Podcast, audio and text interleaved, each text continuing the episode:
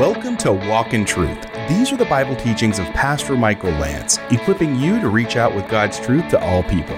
Learn about upcoming events, our online store, how to donate, the podcast, daily devotionals, and much more when you visit walkintruth.com. Now, here's part two of Pastor Michael's teaching in 1 Corinthians chapter 7 about being called by God and remaining true to that calling.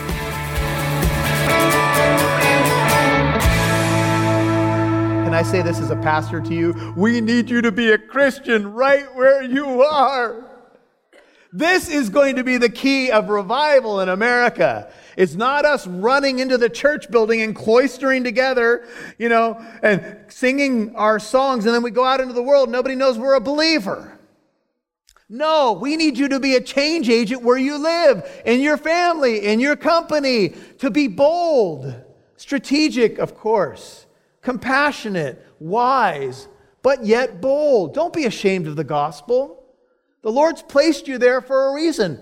If we are going to have a revival in America, it's, begun, it's going to be because the church goes out into the world on fire with the gospel. Do you believe that? So we do multiple Bible studies in restaurants. Why do we do them in restaurants? Because Pastor Michael likes food. But there's another reason. Oftentimes in a restaurant, people wonder what we're doing, and we've had all kinds of opportunities out in public to minister to people. Sometimes another believer will walk by one of our Bible studies, Amen, right? Sometimes we've been praying in a restaurant and a hand will be placed on a shoulder, make you a little nervous because your eyes are closed and it's a public place. But then we'll find another believer heard us praying and they're encouraged just by the fact that we're out there studying the Bible. We've had business owners open up their place knowing that we're going to have a Bible study, and they're like, cool, do it. You see, we need to have a missional attitude. We need to have a gospel oriented life. Do you know later Paul will say, get this, I do all things for the sake of the gospel. I'm still trying in my life to really have that missional attitude that everything I do is for the sake of the gospel. That's why Paul said in verse 16, How do you know, O wife, whether you will what? Save your husband. That's salvation. How do you know, O husband, talking to the ones who are married to unbelievers, whether you will what? Save your wife. How do you know? I want you to be an ambassador right there. I want you to impact people right there. Look at 14. For the unbelieving husband is sanctified through his believing wife, the unbelieving wife sanctified through her believing husband. See, Paul's been saying that the situations of life, though they are difficult, are really ordained by God. And God wants you to impact those people right where you are. So the first option shouldn't be running the first option should be thinking about how I can redeem this situation. And these are difficult things, right? Because sometimes it does seem easier if we could just go. And there are times when God illumines a new door. Some of you have moved from, you know, uh, employment in the world to ministry. Certainly, God does open new doors there. Sometimes you've had, you've, some of you have been abandoned by a spouse who said, I don't want to be married to you anymore. I don't like your Christianity. They cheated on you. Paul says, in those situations, you're free. But he has a plan for us. And the, the hardest thing for us is when we're weighing a couple of options option A, option B. What do I do now? Even maybe both of them look relatively good. How do you know what you should do in these situations? I was talking to a brother on the phone. He's got this kind of situation right before him. And we were praying, and here's a verse that just came to me in the moment Train up a child in the way that he should go. Proverbs 22 6. And when he is old, he will not depart from it. The majority of scholars believe the way that he should go is not just make sure he's a Christian. Proverbs 22 6, the way that he should go, the way that she should go, is the bent, the gifting of that particular child. There's a way that you should go in this sense that God has given you a gifting and, and abilities and a calling, and it may be for business, and it may be that you have been called to be in ministry or some other profession or whatever, but there's a way that you should go, and that way is usually put into you at a very young age. And it's usually affirmed or confirmed as life goes on. Now, Paul was going in a certain direction, and God changed his way. He was on the road to Damascus going to persecute Christians, and Jesus called him right there, called him to be an apostle, and redirected him, and that certainly does happen. But for those of you who are believers, ask yourself some of these questions. What is the way, the gifting that God has put on me? Has He put gifts of compassion, hospitality, teaching, whatever? We are told in Scripture if you have a gift from God, use it engage it. I was watching uh, some Christian television the other night, and there was a story of a madame. She was running a house of prostitution, and she went from a madame to a missionary. And obviously, her previous life was very sinful, and now she is ministering to many, many women uh, the gospel of Jesus Christ. This is also stories that happen where you know, somewhere in life, maybe you were in a situation where you were so far from God and God redeemed that and now He's put you somewhere else. That's where He may take your past and what happened to you in the past, the sinful things that you did, and allow you to minister right there to people who are still in it.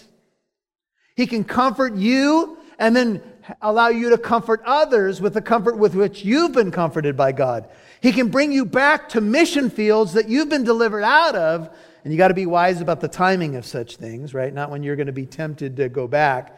But once you are secure in Christ, He may take you right back to that kind of situation to tell those people there's hope for them. Because if He saved you out of it and you were the ringleader, then there's hope for them. In the early church, when the apostle Paul, who was first Saul, was being introduced by, to other believers, other believers were like, uh, no, thank you. I'm not shaking his hand, and I'm certainly not going to give him a holy kiss. He persecutes the church. I know about him. He, he, there's a wanted poster that's been placed in all the churches. This is Saul of Tarsus, wicked, evil man. No, thank you. And there were others who had to convince Christians that Saul was okay. He had met the living God. He had been born again to a living hope. Nevertheless, NIV 17. Each one should retain the place in life the Lord assigned to him and to which God has called him. This rule I lay down in all the churches. This is not ad hoc advice. This is true for all the churches. God has a divine assignment and a divine uh, endowment in your life. He has called you, and there's even the concept that He has placed you. He has assigned you to be a ambassador of hope where you are. So ask yourself, why am I doing what I'm doing? Who am I trying to please? What am I trying to accomplish? Who am I trying to impress? Some people will live their whole lives to try to please somebody else. Their whole career path, their schooling will be because of the pressure of somebody else. How about you let God decide that? And we as parents, you know, those of us who had athletic, uh, you know, dreams, sometimes we force our kids to play a certain sport. You're going to be a baseball player, all three of mine. From early times in the crib, I was doing reaction drills in their cribs. So I had Dodger stuff, you know, the little, you know, the little uh, thing that circles around the babies. It was just, it was just all Dodger stuff to impress it in them early. And then I throw peas, frozen peas into the crib and work on reaction time. yeah, gonna be a shortstop. Just kidding about the peas. But I did think about it. Anyway, God has a calling on your life. And your calling is a divine assignment. And your job is to walk out or work out what He's worked in. So this is Ephesians 2:10. You're familiar with it. It says, "We are his workmanship, We've been created or recreated in Christ Jesus for good works, which God prepared beforehand that we should what? Walk in them. God prepares good works. We are to walk them out or work them out. Walk out what God has done in your life, where He's placed you, what He's put on your heart. As God has assigned or called each in this manner, let him walk. That's the word peripateo. It means live. And so this is the direction I give for all the churches. As God has assigned each one, so walk. Sometimes God uses you remaining in a situation to do his best chiseling in your life. Amen? You're in a difficult situation. Oh, there was no amen there. I'm not going to amen that. Not going to amen something that talks about difficult situations. But sometimes, have you noticed that you're in a situation and it may not be the most pleasant? But that's where God chisels you the most. He refines the rough edges. He teaches you to love as He loves. He teaches you to press on and walk by faith and live by the power of the Holy Spirit and walk in Him firmly grounded and rooted. Was any man called 18 already circumcised? Let him not become uncircumcised. Has anyone been called in uncircumcision? Let him not be circumcised. Now, Paul will use circumcision and slavery as two examples in the ancient world, and there could be modern examples here, but this divides the, the Jewish and Gentile world. Jews were circumcised, sign of the Abrahamic covenant. Gentiles were uncircumcised. Remember when David said, We're not going to allow this uncircumcised Philistine to talk to the armies of the Lord like this? And so some people who had grown up Jewish, they were circumcised on the eighth day. But in the Roman world, circumcision was seen as grotesque and ridiculous. And so get this some Jews wanting to be accepted in Roman and, and Greek culture went through a de-circumcision surgery. Hello, my name is Terry and I'm from Corona, California, and you are listening to Walk in Truth. You can now listen to Walk in Truth with Michael Lance wherever you go and whenever you want. That's because Walk in Truth can now be heard on your favorite podcast app. Apps like iPodcast, Spotify, Stitcher, iHeartRadio, Google Play, and much more.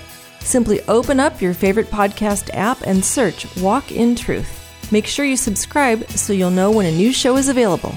Thanks for listening and partnering with Walk in Truth. Hey, Shane Lance here, and I wanted to take a quick moment and encourage you to subscribe to our devotional called A Step Closer. This is a quick read from Scripture with a little bit of commentary, and it's a great way to keep you growing in your walk with the Lord. In our crazy society right now, with all the things we jam pack into our schedule, I'll be the first to admit that sometimes it's hard to find time to study God's Word. But it is so important as we grow in our relationship with the Lord to study His Word. It's such a vital aspect to our walk. You can text Step Closer as one word to 33222.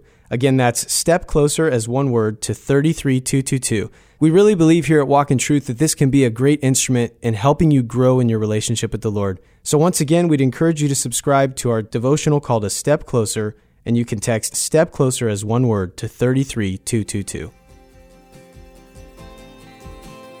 Now back to Pastor Michael Lance, right here on Walk in Truth. Peripateo, it means live. And so this is the direction I give for all the churches. As God has assigned each one, so walk. Sometimes God uses you remaining in a situation to do his best chiseling in your life. Amen? You're in a difficult situation. Oh, there was no amen there. I'm not going to amen that. I'm not going to amen something that talks about difficult situations. But sometimes, have you noticed that you're in a situation and it may not be the most pleasant, but that's where God chisels you the most? He refines the rough edges. He teaches you to love as He loves. He teaches you to press on and walk by faith and live by the power of the Holy Spirit and walk in Him firmly grounded and rooted. Was any man called 18 already circumcised? Let him not become uncircumcised. Has anyone been called in uncircumcision? Let him not be circumcised. Now, Paul will use circumcision and slavery as two examples in the ancient world, and there could be modern examples here, but this divides the, the Jewish and Gentile world. Jews were circumcised, sign of the Abrahamic covenant. Gentiles were uncircumcised. Remember when David said, We're not going to allow this uncircumcised Philistine to talk to the armies of the Lord like this? And so some people who had grown up Jewish, they were circumcised on the eighth day. But in the Roman world, circumcision was seen as grotesque and ridiculous. And so get this some Jews wanting to be accepted in Roman and, in Greek culture went through a decircumcision surgery. Because in that world, if you went into the bathhouses or you worked out in the gymnasium, kind of like today, and let's say that you went into the showers, they would be embarrassed if they had the sign of circumcision. So some of them literally went through a surgical procedure to try to show that they were not circumcised. Why? Because they didn't want to be laughed at in the Roman world. They didn't want to be laughed at by the Greeks. They didn't want people to say, oh, yeah, look at that person. And this is the pressure that we feel in terms, you know, we talk a lot about peer pressure in junior high and high school. It's real. There's all kinds of things that people will do to try to shame an individual. It could be something silly like the shoes that they wear or the jeans that they bought. They're not the certain jeans that are in. Right? And there's all this pressure, and we as human beings get sucked into it, whether we're kids or we're at midlife or we're older. These, there's pressure to conform, pressure to be cool. And the Hebrew people were under this kind of pressure. And so some people put themselves through pain and surgery, all to be acceptable in a secular world. And Paul says circumcision is nothing, 19. Isn't that shocking for a Jewish Pharisee to say, this is a sign of the Abrahamic covenant? And he says circumcision is nothing. And uncircumcision is nothing. But what matters is keeping the commandments of God.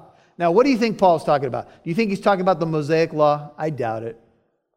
I think Paul's talking about the commandment to love God and love your neighbor as yourself. If we could do those two things, we would not be writing people about peripheral junk and garbage. We would accept people we would love people just as they are. We, we would love the way God has loved us when He accepted us in the beloved. This is what the body of Christ should be embracing that makes us different. Wherever we've come from, whatever our pain or our scars or our brokenness may be, we are accepted in the beloved. Amen? Turn to Romans 15, just a book back. Romans 15. We shared this in a. Uh, devotion as a staff this week. Here's what Romans 15 1 says. Now we who are strong ought to bear the weaknesses of those without strength, Romans 15 1, and not just please ourselves. Each of us, Romans 15 2, is to please his neighbor for his good to his edification. For even Christ did not please himself, as it is written, 15 3. The reproaches of those who reproach you, reproach you, fell on me. For whatever was written in earlier times was written for our instruction, so that through perseverance, and this is what we need to love people well, and the encouragement of the scriptures, we might have hope. Keep reading. Now may the God who gives perseverance and encouragement grant to you to be of the same mind, grant you unity with one another according to Christ Jesus, so that with one accord you may with one voice glorify the God and Father of our Lord Jesus Christ. Go all the way to verse 13. Now may the God of hope, he's the God who gives hope and encouragement, may the God of hope fill you with all joy and peace in believing, so that you, brother or sister may or will abound in hope. How? By the power of the Holy Spirit. There's many times in my life when I say, Lord, I can't do that. I can't do what you've called me to do. Turn back to 1 Corinthians. I don't have the goods. I don't have the means. I don't have the power. Captain, I don't have the power. little Star Trek for you there. And this is where God says, You're right. You don't, but I do. And just ask me, and I will fulfill a scripture that I gave Paul. You can do all things, not some. You can do all things through Christ who gives you strength. Paul says, Look, the outward signs of Jew, Gentile, uh, uh, circumcision, uncircumcision are nothing. For in Christ Jesus, Galatians 5 6, neither circumcision nor uncircumcision means anything but faith working through love. In Galatians 6 15 and 16, he says, Neither circumcision is circumcision anything nor uncircumcision, but a new creation. You're a new creation in Christ Jesus. Now go, says Paul, through the Spirit and love people. And so let's wind it down as we look at the final verses. Verse 20, 1 Corinthians 7. Let each man, each person, remain, that's the present imperative, in that condition in which he was called. 20. Each one should remain in the situation, NIV, which he was when, when God called him. Stay there. Unless God is giving you a clear biblical reason to be out of it and confirming it by his Holy Spirit and good counsel, Paul says, stay. Now, let me qualify. You are not being asked to stay in an abusive situation. You're not being asked to stay to be somebody's punching bag. You are not being asked to stay in a dangerous situation where there's drug abuse and the like. Life is complicated, and in those situations, you need biblical counsel and the church to back you. And if you're in that spot, please come and talk to us. We're not talking about that. But we are talking about, generally speaking, situations that we'd prefer that they were different. Were you called while a slave? Talk about a difficult spot. One third of the population of Corinth was in some form of servitude. Paul says, Were you called while a slave? Don't worry about it. Now, someone in the ancient world might say, Well, what do you mean, don't worry about it, Paul? I'm the one that's in some form of servitude. And by the way, even though ancient slavery was different than the plight of modern slavery, uh, ancient slavery was often voluntary. People would sell them into themselves into slavery to pay off debts. Sometimes people chose to stay in a servant master relationship because they loved their master, but there were abuses as well. You're listening to Walk in Truth with Pastor Michael Lance, and this was part 2 of his teaching in 1 Corinthians chapter 7 about being called by God and remaining true to that calling. Visit our online store to get DVDs, CDs, and books which will help equip you with the information you need to explain and defend your faith. Also, to learn about other religions or cults. If you'd like to learn about the origins of Christmas, how December 25th became the holiday when Jesus was born in another month, get the DVD on walkintruth.com. That's walkintruth.com. Now, here's Pastor Michael. Well, sometimes as we ponder remaining faithful where we are, called and remaining true, we sometimes wonder, well, am I wealthy or successful enough to even help anybody? How could I be a blessing to people when I don't have many resources? I don't feel like I have much to give. Can I really make a difference in someone's life? Hey, you know what? When the Son of Man, Jesus, was on the earth, he said he didn't even have anywhere to lay his head. You know, it wasn't money that made Jesus who he was. It wasn't success. It wasn't a house on the hill.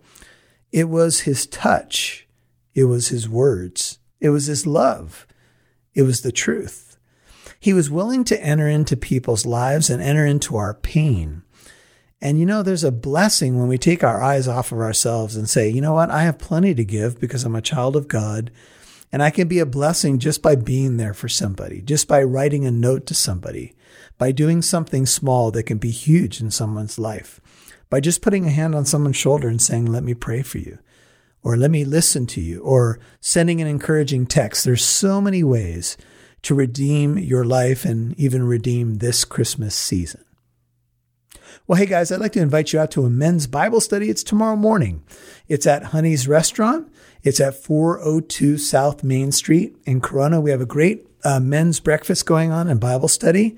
Uh, we're going through the Gospel of John, and it is awesome. And it's a, a great thing that you can participate in. So check it out on the Living Truth app. Come on out to the men's Bible study Thursday mornings, 9 a.m. Honey's Restaurant. We'll see you there. God bless you. Come back tomorrow for part three of Pastor Michael's teaching in 1 Corinthians chapter 7 about being called by God and remaining true to that calling. I'm Mike Massaro. Hey, thanks for listening to Walk in Truth. As always, our goal is to equip you to reach out with God's truth to all people.